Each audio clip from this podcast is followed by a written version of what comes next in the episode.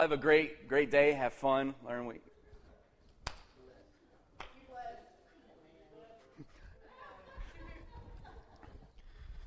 I think I'll come down here with y'all. How's that?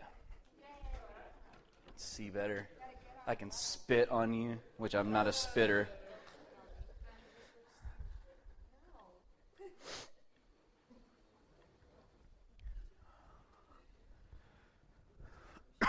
hey, break it up, guys. Break it up. Break it up.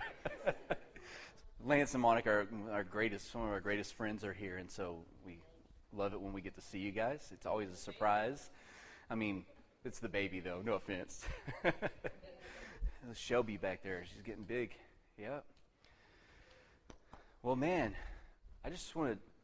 Who was here Friday? There was only a couple of us here Friday. Benny, Kyle, me, and Nicole and Nick and Monty. Yeah, about six. There was um, maybe about 35 or 40 of us here Friday that did the communion. And man, I just had a good time. We had prayer for families, breakthrough. What, what we did was we took communion and then we, we went to every family and we asked what the greatest need, what the greatest thing they wanted from God. And uh, so we got to minister. It was really good. Tilly was there as well. And um, so we just, I'd, not, we don't have time to do the, what we did Friday. And we took our, we took our time. But I just want to pray over everyone here. And so um, find someone close to you. Just put your hand, hold hands, put your hand on their shoulder. And we're just going to ask for God to meet the greatest need in our life. Just meet the greatest need in our life. Wherever we need breakthrough, we're putting a target on that. God, we ask for you to give us breakthrough. We're asking you to give us what you already have set aside for us. We are aligning our hearts and our and our passions with yours right now. We want what you want for us, God. We ask you to break through in our lives. We ask that this would be a new season. We ask that 2014 will be a better year. We ask that things that we've battled in a seeming cycle, seemingly in a cycle, we ask that it would end now and that 2014 we can go into new territory. Amen. We pray over the Bridge Church, God. We say the same thing for the Bridge Church. It's been about 40 years in the desert for this church. We're ready to enter the promised land. We're ready. And we know that, that as we do that, the manna will dry up, and it's time for us to work and get our own food. So we, we speak that over the bridge that it's time to grow up. It's time to work in vineyards. It's time to build homes, uh, add on to homes. We declare that over this church. We declare that over every family here. It will be a new season.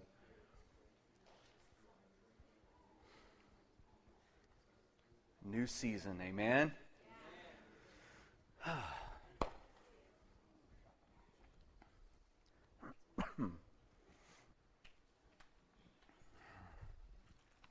If you want to open your Bible, there's a few scriptures we'll read, but um, we'll start in Hebrews. So if you want to open to Hebrews 12, Hebrews 3, there'll be two places that we'll read Hebrews 12 and Hebrews 3, and then we'll also be reading from Psalm 78. All right? Well, Lord, we just ask that you would bless this time. We ask that you'd give, give us ears to hear and hearts to respond. We ask that you'd give us a spirit of wisdom and revelation that we may know you better. Why don't you say that with me? God, give me a spirit of wisdom and revelation that I may know you better. Amen. Now, it was November 11th when the Lord dropped this, this prophetic word in my heart for the church. And he said that he was going to give us this, he was giving us scales so that we can weigh the importance of things and we can decide what's valuable and what's not valuable. Remember, we've talked about that a few times. And so the Lord's really been talking to me through that. Um, that this is really it's really an important word for our church. It's it's vital for where we're going. And so um, let me just put a plug in. January 19th will be our Vision Sunday. I, I think Kyle hit on it, but um, don't miss that Sunday. And, and you know everyone that's part of this church should be here. Everyone calls us their home. Um, should be here. We're going to outline the next three years of our church, how we're literally going to operate as a church. It's not going to be like I've done in the past where we hope to do this or we dream, this is what we hope we become. It's going to be a literal, this is what we are doing. And this is where we will be in six months, in a year, and in three years from now. What we're, what we're wanting to really do is just turn. Uh, I, I love the culture of our church. And, and I, I love what I mean by that is when people come here, we ask them, how, how, you know, did you enjoy the service? Or, and they always say everyone was so friendly and you could feel the presence of God. And we just felt comfortable and at home.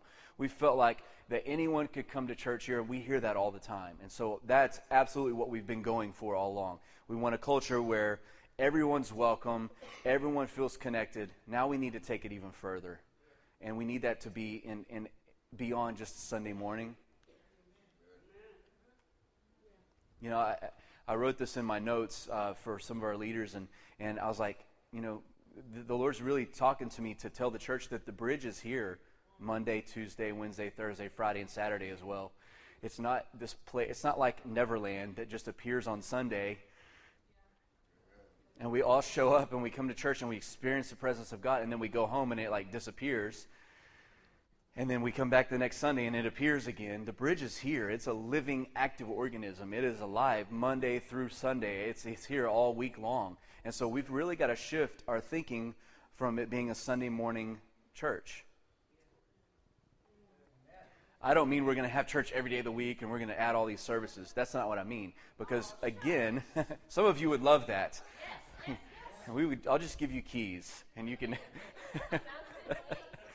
At our other church, we had a prayer chapel that had a code that you could enter in that was separate from anywhere in the church, and you could go anytime you wanted. And there was no way you could get into the rest of the church. I think some of our gentlemen in this room had many a naps in that room. I was one of them. Five o'clock prayer meetings, and oh my Lord, the old men tried to kill us young guys. Get here at 5 a.m. We're going to pray. Sure, we'll be there. I think I made it two, three, two or three times. It's just not a. Uh, so maybe we can build something like that in the future where you can just come up here and pray anytime you want. But the bridge, we have to change the way we think about this church. And you have to think about it during the week. Like, the, the bridge has to be in your consciousness. It just does. Because I, I think if I ask everyone here, you would probably agree with this, that nothing would, would break your heart more than to, to look back over your life and the Lord say, You could have done this if you would have done that. Yes, exactly. If you would have just made an adjustment here, look what could have. And I don't think the Lord will do that to us and break our hearts. You know, I don't think He's like that. But I know that I don't want to look back over a year or five years or ten years and go, Man, I really wish you would have just done something a little bit more. I wish I would have given a little bit more to that. And that's where we're at. We're weighing what's really important. We talk about winning our city, but let's just go back. Our, our families need to be have they need to have breakthrough in every way. And, I mean, it abs, amen. It's true.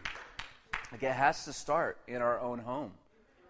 And that's why we wrote our vision the way we did, that we want to host his presence, and the way we'll do it is we'll host him in our homes. First thing we put on their homes is homes. We'll host him in our homes, and then we'll host him in our church, then our community, and then we want to be part of what he's doing on the whole earth, right? But it starts in the house. And so we're really wanting to, we're going to change the way we communicate things because you're all ministers. You're not partakers only of the gospel. Amen. Exactly.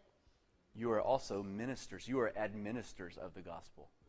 Which means, yes, you can partake but everything you take is for a purpose and you give it right back out. It's just the way it works. So I feel like you're gonna you're gonna begin to feel the weight of this. It's not a bad weight. The the Bible describes the glory of God as the weightiness of God. So we kind of throw off things that seem heavy when, when something gets too serious or too heavy or there's a, a, the weight of responsibility on it, sometimes we just want to throw it away. I don't want the weight of that. But it's okay to carry the weight of responsibility of the glory of God. It's a good thing. It's not a bad thing. It's, his yoke is easy, his burden is light. So the Lord is going to really begin to challenge everyone here to, to to find out what's really valuable. And then once we des- decide and determine in our heart what's really valuable, what's going to happen is we're going to we're going to have hearts to pursue only things that are valuable. And we're going to turn from worthless things.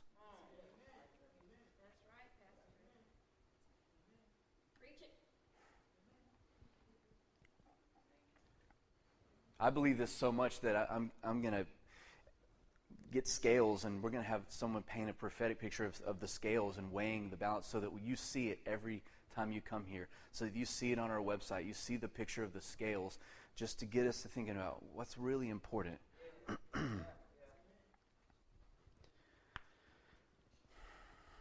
In Hebrews 12, let's let's go through this. We'll be pretty quick, but I just there's a, a, a thought that's very important here. Hebrews 12 verses 1 through 3. It says, Therefore, since we have so great a cloud of witnesses surrounding us, let us lay aside every weight and every sin that would so easily entangle us, and let us run with endurance the race that is set before us. How many want to be an endurance runner? I do. I, I used to be. I'm not anymore. I think my endurance is like from here to the back door, and I'm good. it's not even 20 yards. So. Oh, man. But he wants us to be endurance runners in the kingdom. Can I, can I in, in, in interject something here? It's very important that you understand that it doesn't mean like you can do the things that God wants you to do and you can pursue the kingdom and not leave behind things that are important to you that are earthly.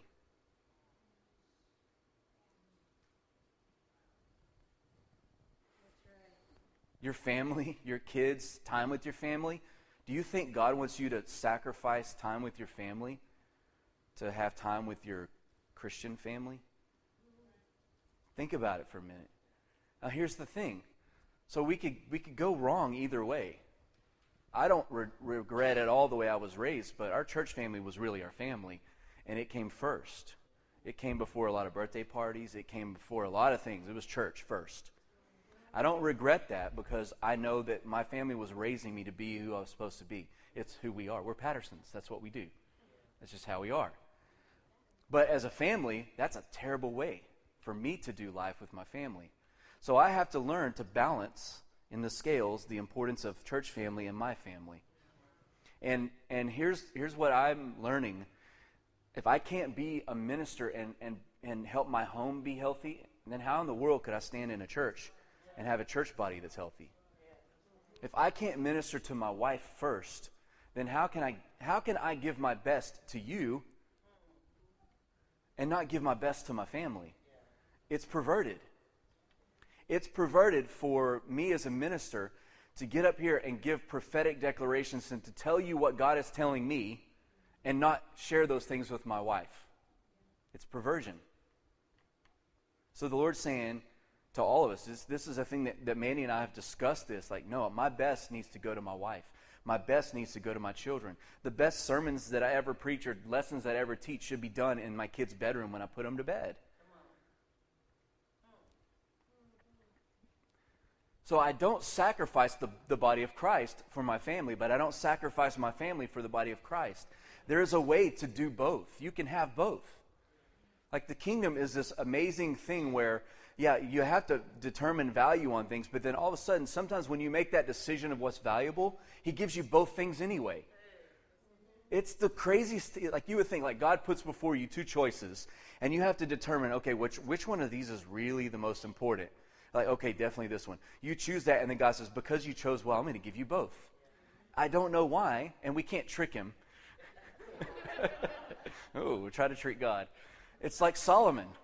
Solomon knew, the, the, the scripture says that he says, when I was just a small child and I was sitting on the knee of my father, he was whispering in my ear, Get wisdom, get understanding. And all you're pursuing, find wisdom.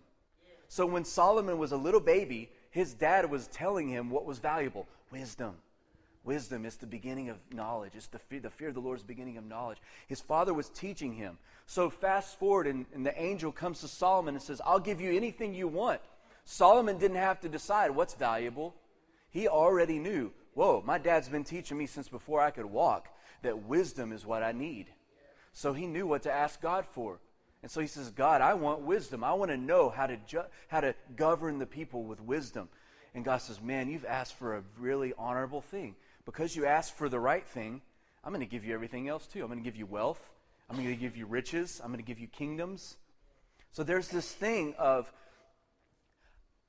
we we pervert we pervert the the if any man comes after me, he must deny himself, pick up his cross, and follow me.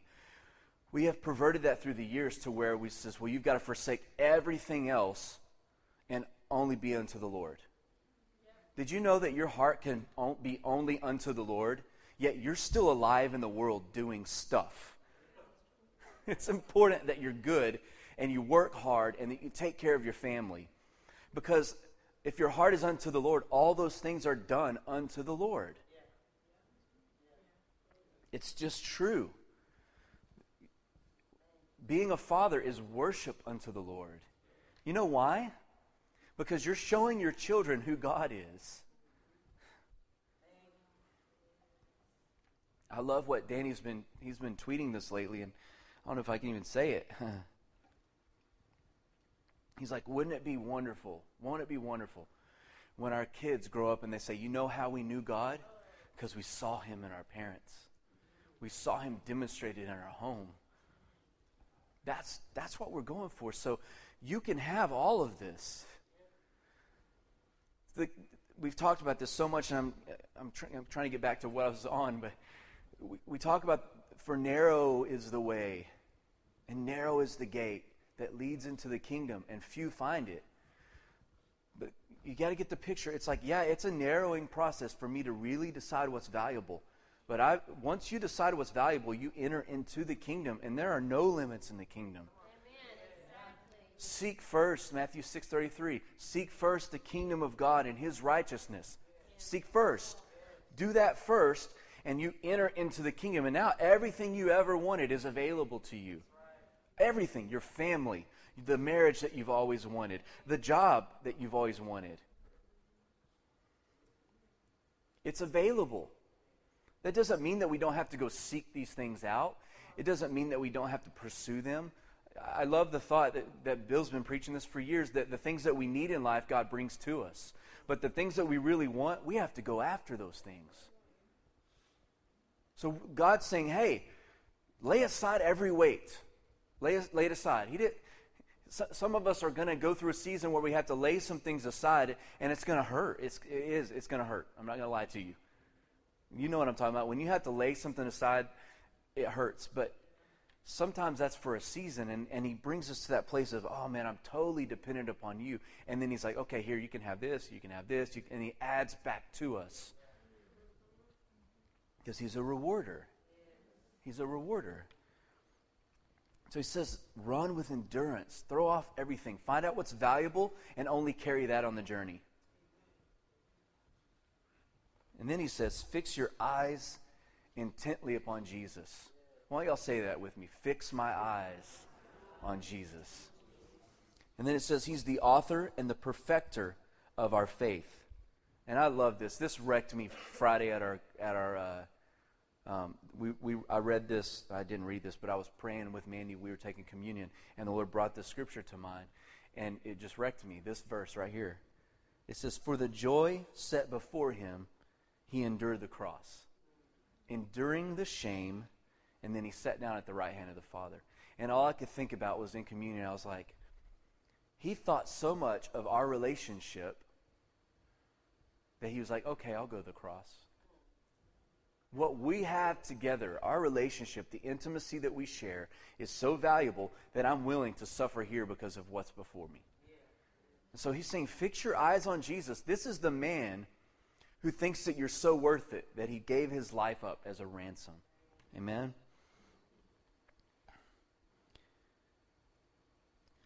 Say, fixing our eyes on him. One more time. There's something that happens when we look at real beauty. When you see something really beautiful, it sets the standard of what's really valuable and beautiful. Yeah? And you can have like the, the greatest work of art in front of you and then something that's just not very well done. and all of a sudden your value for art is easily outlined. Well, this is amazing art. Look at the colors. Look at the shading. Look at the, the textures to this art piece. You look at something over here, you're like, ah, oh, it's just a coloring page. It's easy. It sets, when you see something really beautiful and really valuable, it sets a standard that now everything else has to be measured by the standard. So you and I have to come to this place, and this is a great time to do it, to, to fix our eyes on Jesus, to really look at him as the beautiful one so that it sets the standard of what's really beautiful and valuable in our lives. If I'm looking at him and I see how valuable, how wonderful he is, it will be impossible for me to not look at everything in my life and compare it to the beauty and value that he has. Exactly. It's the scales.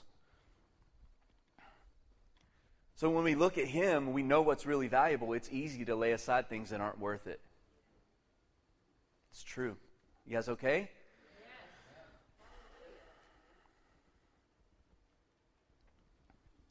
Now, once we see him, we hear him. Amen? And when we hear him, there's a response required. Love has to look like something. You've been hearing that. I can say I love, but I have to show my love. I have to demonstrate my love. In Hebrews 3, It says, So the Holy Spirit says, Hebrews 3, verse 7, excuse me. It says, Today, if you hear his voice, do not harden your hearts as you did in the rebellion during the time of testing in the wilderness, where your ancestors tested me and tried me. Through four, uh, though for 40 years they saw what I did, that I was angry with what that generation, with, I was angry with that generation. I said, Their hearts are always going astray. They don't know my ways. All right, so we're going to tie everything up here, all right? So we see him, we, d- we discover what real, really is valuable, and we begin to weigh things. We hear his voice, and there's a response that's required. There's an action that comes with our feelings for him. So in this scripture, he says that there was a rebellion that they went through, that there was a sin, there was a problem that they had. So, what was their rebellion and what was their sin? It's in Psalm 78. It tells what it is. I want to read it. Psalm 78, uh, verses 8 through, I'll read some of these. I'll tell you what verses they are. So Psalm 78, verse 8 says, and, and do not be like their fathers. They were a stubborn and rebellious generation, a generation that did not prepare its heart. And they were those who, whose spirit was not faithful to God. And here's what their sin was. Verse 11. They forgot his deeds and his miracles that he showed them. They forgot.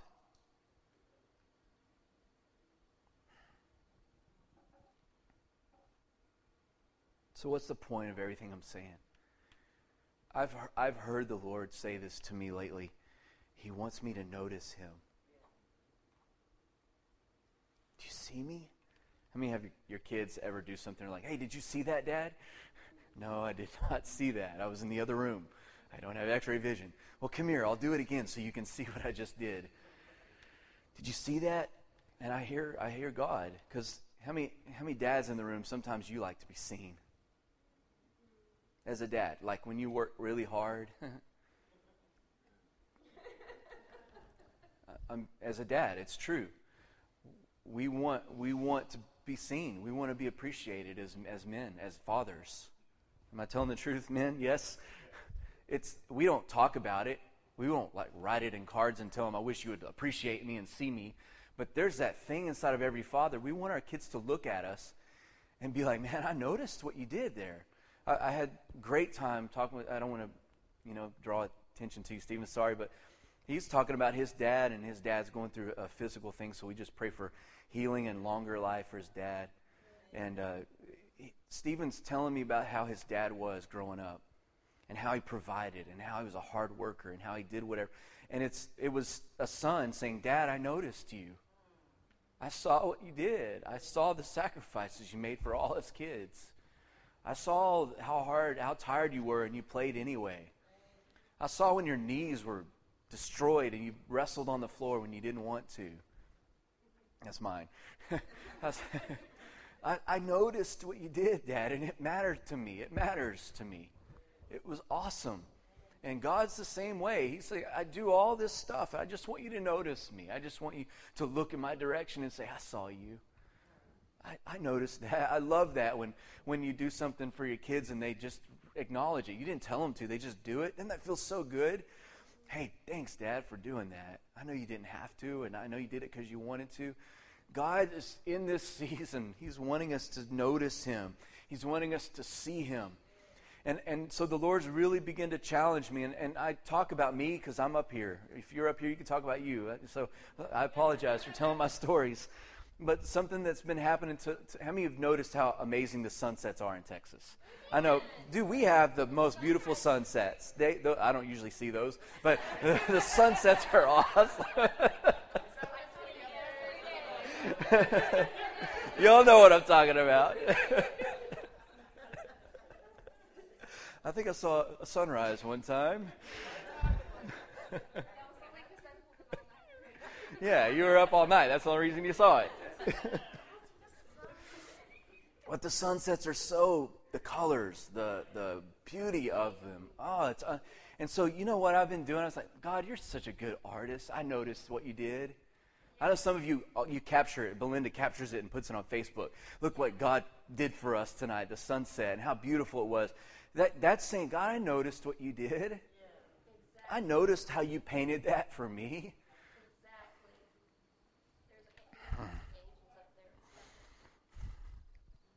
And the Lord does, He just litters our life with things that He does just, just to see if we notice. Just to see if we notice, to see if we say thank you. No, that's not why He's doing it. Just to see if we notice. Just to see. I told the crazy story one week I had like I got like five or six free coffees from Starbucks, which is a lot.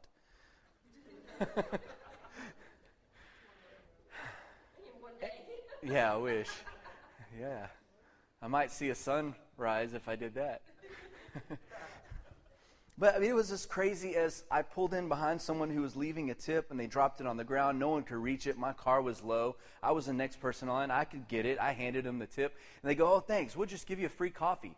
I'm like, I was just in line, but the Lord did that for me. And He's like, Did you notice? Did you see me? So I've been trying really hard to steward those things. Like when He does it, man, I did see that, God. I did see when you sent me that check in the mail. I, I don't take it for granted, God. I did see the sky that you painted. I saw, I saw that hawk that you let land on my tree. I have this thing with wildlife. I love wildlife. Not pets, but wildlife. do. I just, I, I love to see hawks and, and deer and wild pigs and whatever it is. And so, with, within a, a, week and a half or so, I drive in my driveway, and there's a beautiful hawk that swoops down, or as I'm driving in the driveway, the timing of things. Swoops over my car and sits in my tree, and I'm like, oh my gosh. And I'm taking pictures of the hawk. And the Lord did it just for me because He knows. A few weeks back, we're driving through the neighborhood, and this hawk swoops down and gets a squirrel, which was great. I love seeing that. swoops down, grabs a squirrel, and then he's like grabbing it with his talons and pulling up on it. You see him when they grab and they stand on their tippy toes and they're ripping it apart. Isn't that awesome?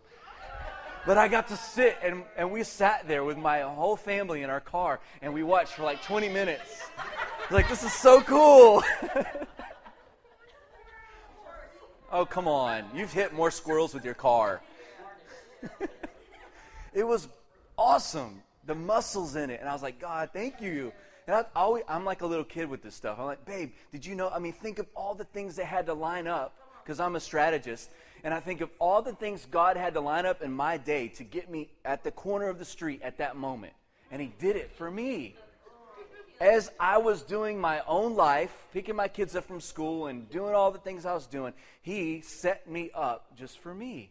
And He's like, Did you notice? I'm like, Oh, I noticed that hawk. It was so beautiful. Two Sundays ago, I'm just telling stories. Get off. If you don't know the story, you have to know the story. It's unbelievable. So Saturday night we have fire before because church got canceled, and, and so we are up and we are having a, uh, a fire, and I didn't close the the damper, right, or whatever it's called. Yeah. So we go to bed. we're to sleep in a little bit. So it's around 7:30 maybe or so, and um, our boys come running up into our room, and they do this sometimes. They're trying to play jokes on us or whatever, but they're like, "Dad, there's an owl in our house." I'm like, "All right." I'm half asleep, actually sleeping in. Um, I think they're joking. They're like, "No, seriously." We went downstairs and it turned its whole head around and looked at us, and so we were scared and we ran upstairs to tell you. I was like, "Okay." They're not lying, but I don't feel like getting out of bed yet. They're so telling the truth. So I lay, lay there, and I'm not really asleep. I'm just laying there. It's just nice. It's quiet. They're in the room scared. so, Mandy, in the corner of our room, we have a mirror by one of our closets, and there's this decorative thing with tree branches. I don't know.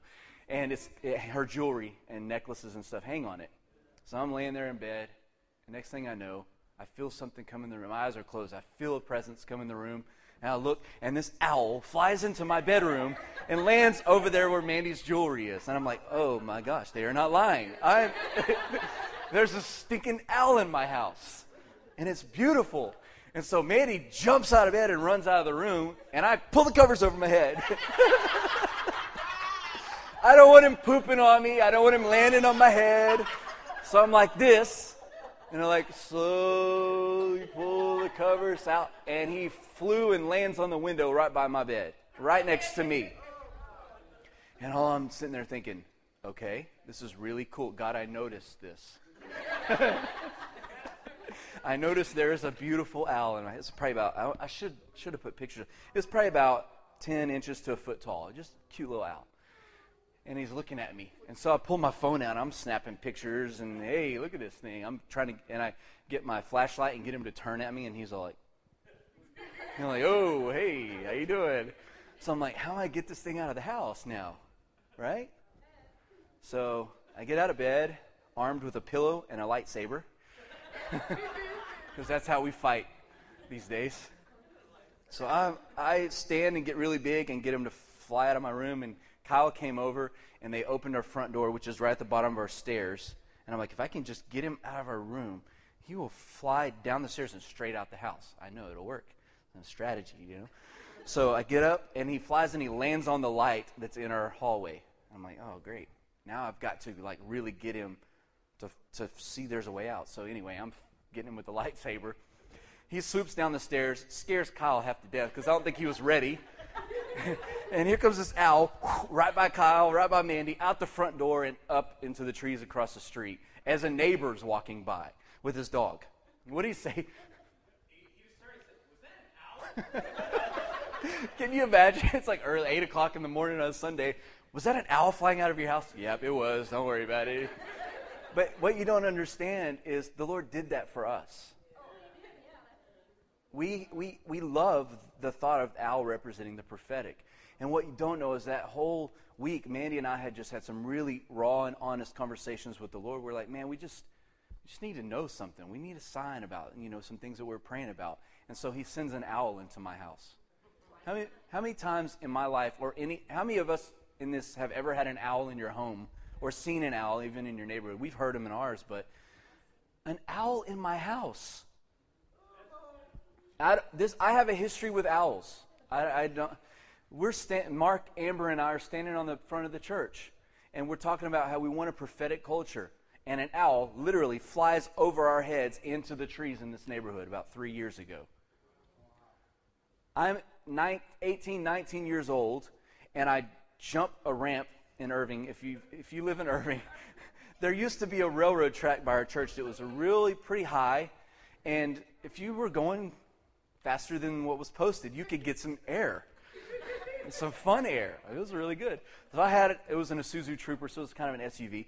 And so one night I'm driving home, and I just I'm hit it, and I jump, and I land, and I drive at the bottom. And as I do, something falls out of the tree, hits my windshield, and lands on the ground. I'm like, oh my god, I just killed something. I don't know what it was.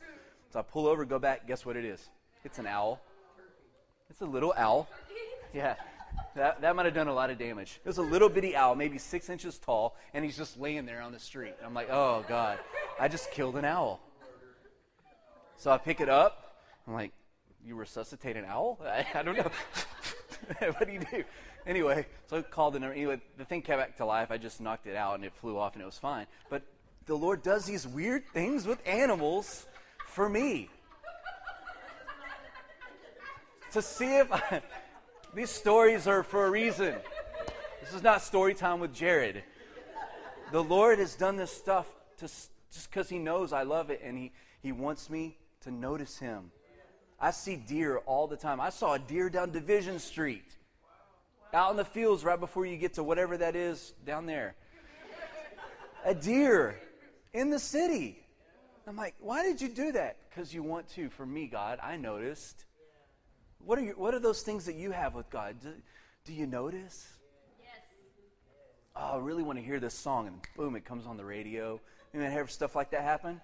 You have some people like that. You love music, and you just think it's like your jukebox, and he's your DJ in heaven. He's like, I'll play that one for you, and he puts it on. There's just these things that God does because he wants us to notice him. He wants to be noticed.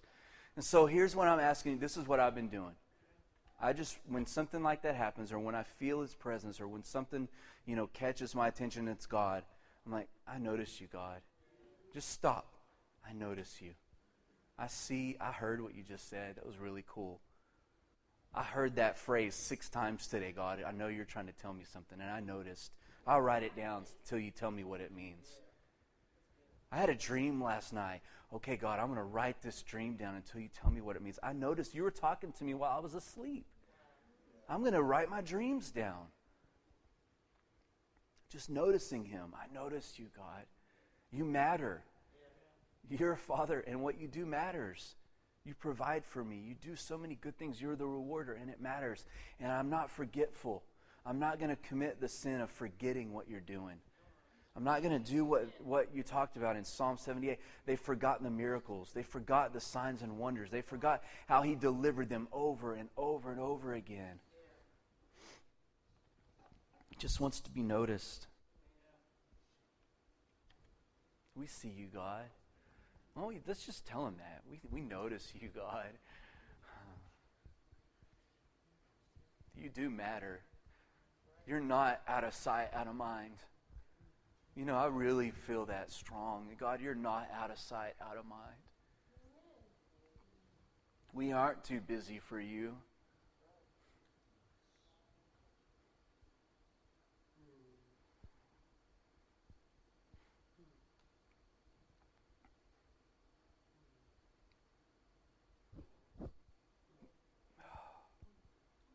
I just hear him saying he's reversing that old saying that says absence makes the heart grow fonder.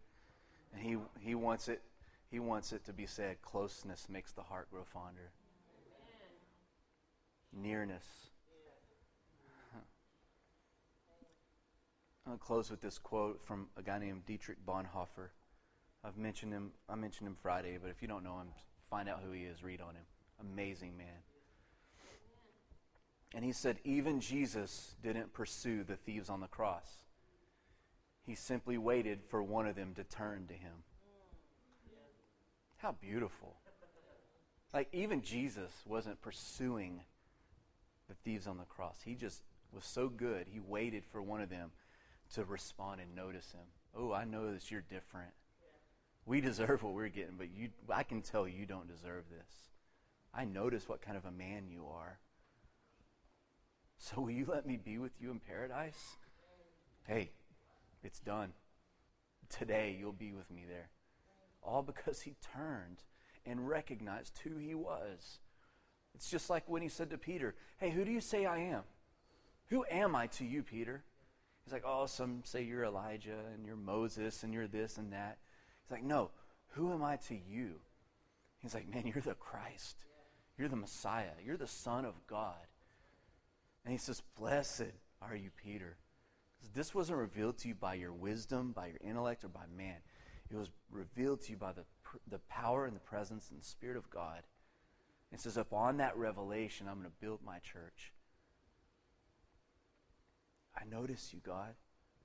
I see you. Why don't you stand? Let's just pray into that. I don't even know what else to do. We have homework, that's for sure. Take do a checklist. When God does something, write it down and remember it.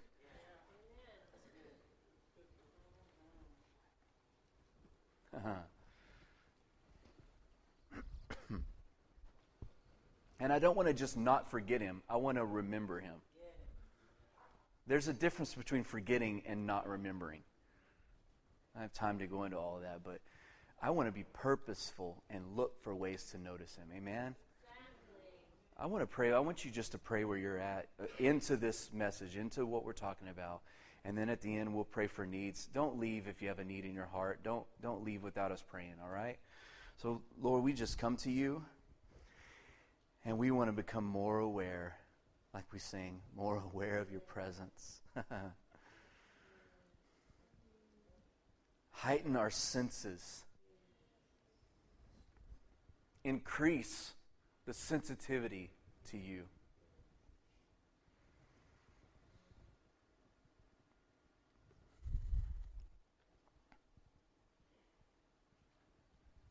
Oh, Jesus. oh, yeah.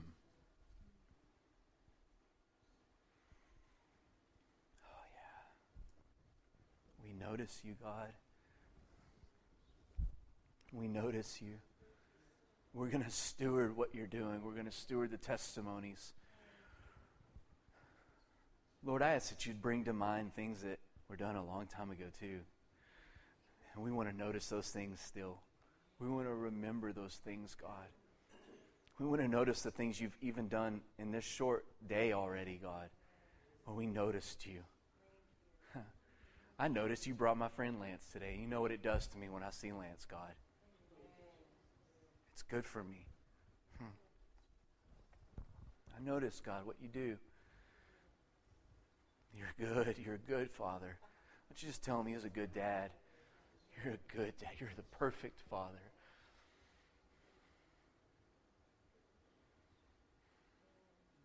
You're good. You are the rewarder. And you're the reward, too. Yeah. Oh. I think it was Smith Wigglesworth. I may get it mixed up, but the presence of God would come so strong into the room when they would have a meeting. And it would just increase. Like it would, the, the, the actual manifest presence of God would come into a room and it would become so strong that people literally couldn't handle it. Like it was like they were they got the bends from scuba diving and the, their breath was short and they would just get tight. They couldn't handle being in the room with the presence. They would have to literally leave and crawl out of the room. And he would keep trying to stay longer and longer in his presence. You know, like I can I can endure more. I can stay in here more. And I want the Lord to do that, that we just become really aware of his presence and, and that we have the attitude like, hey, I can stay in here a little longer. I can make it a little longer. I don't want to leave. I don't want to back out.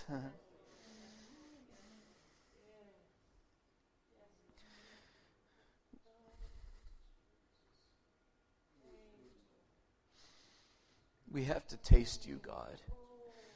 We have to taste and see. No more fairy tales at the Bridge Church. No more fantasy at the Bridge Church, God. Move us into the reality of the kingdom that's at hand.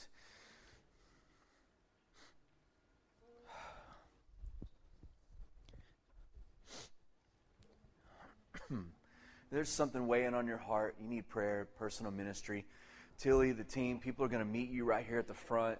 We want to pray for you. There's just a season of breakthrough over lives.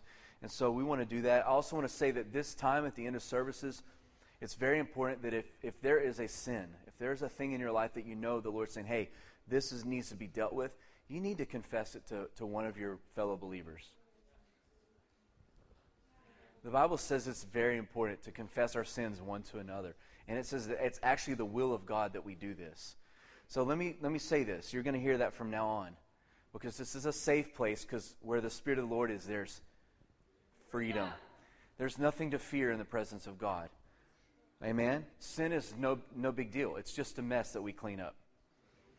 So who cares what it is? We can clean it up. It may be a big mess, it may be a little bit a little mess, but it doesn't matter. We just want to clean the mess up. So if there's anything that you're struggling with, don't don't go home with it. Don't go home with it. Let's deal with it today. there's, there's healing that comes to the body through confession. Amen. And we've kind of gotten away from that in the church. We like to hide. The only way things are powerful is when they get hidden. The only way sin's powerful is when it's hidden. So uh, come up for front for prayer. You need healing, anything else. Uh, people are moving into place. Um, we just bless your, your family time. I, we pray this every season. God bless their family time. Help them have a great Christmas, Lord. Take the pressure of the, the, the financial strain off of Chris. Take the pressure off, God.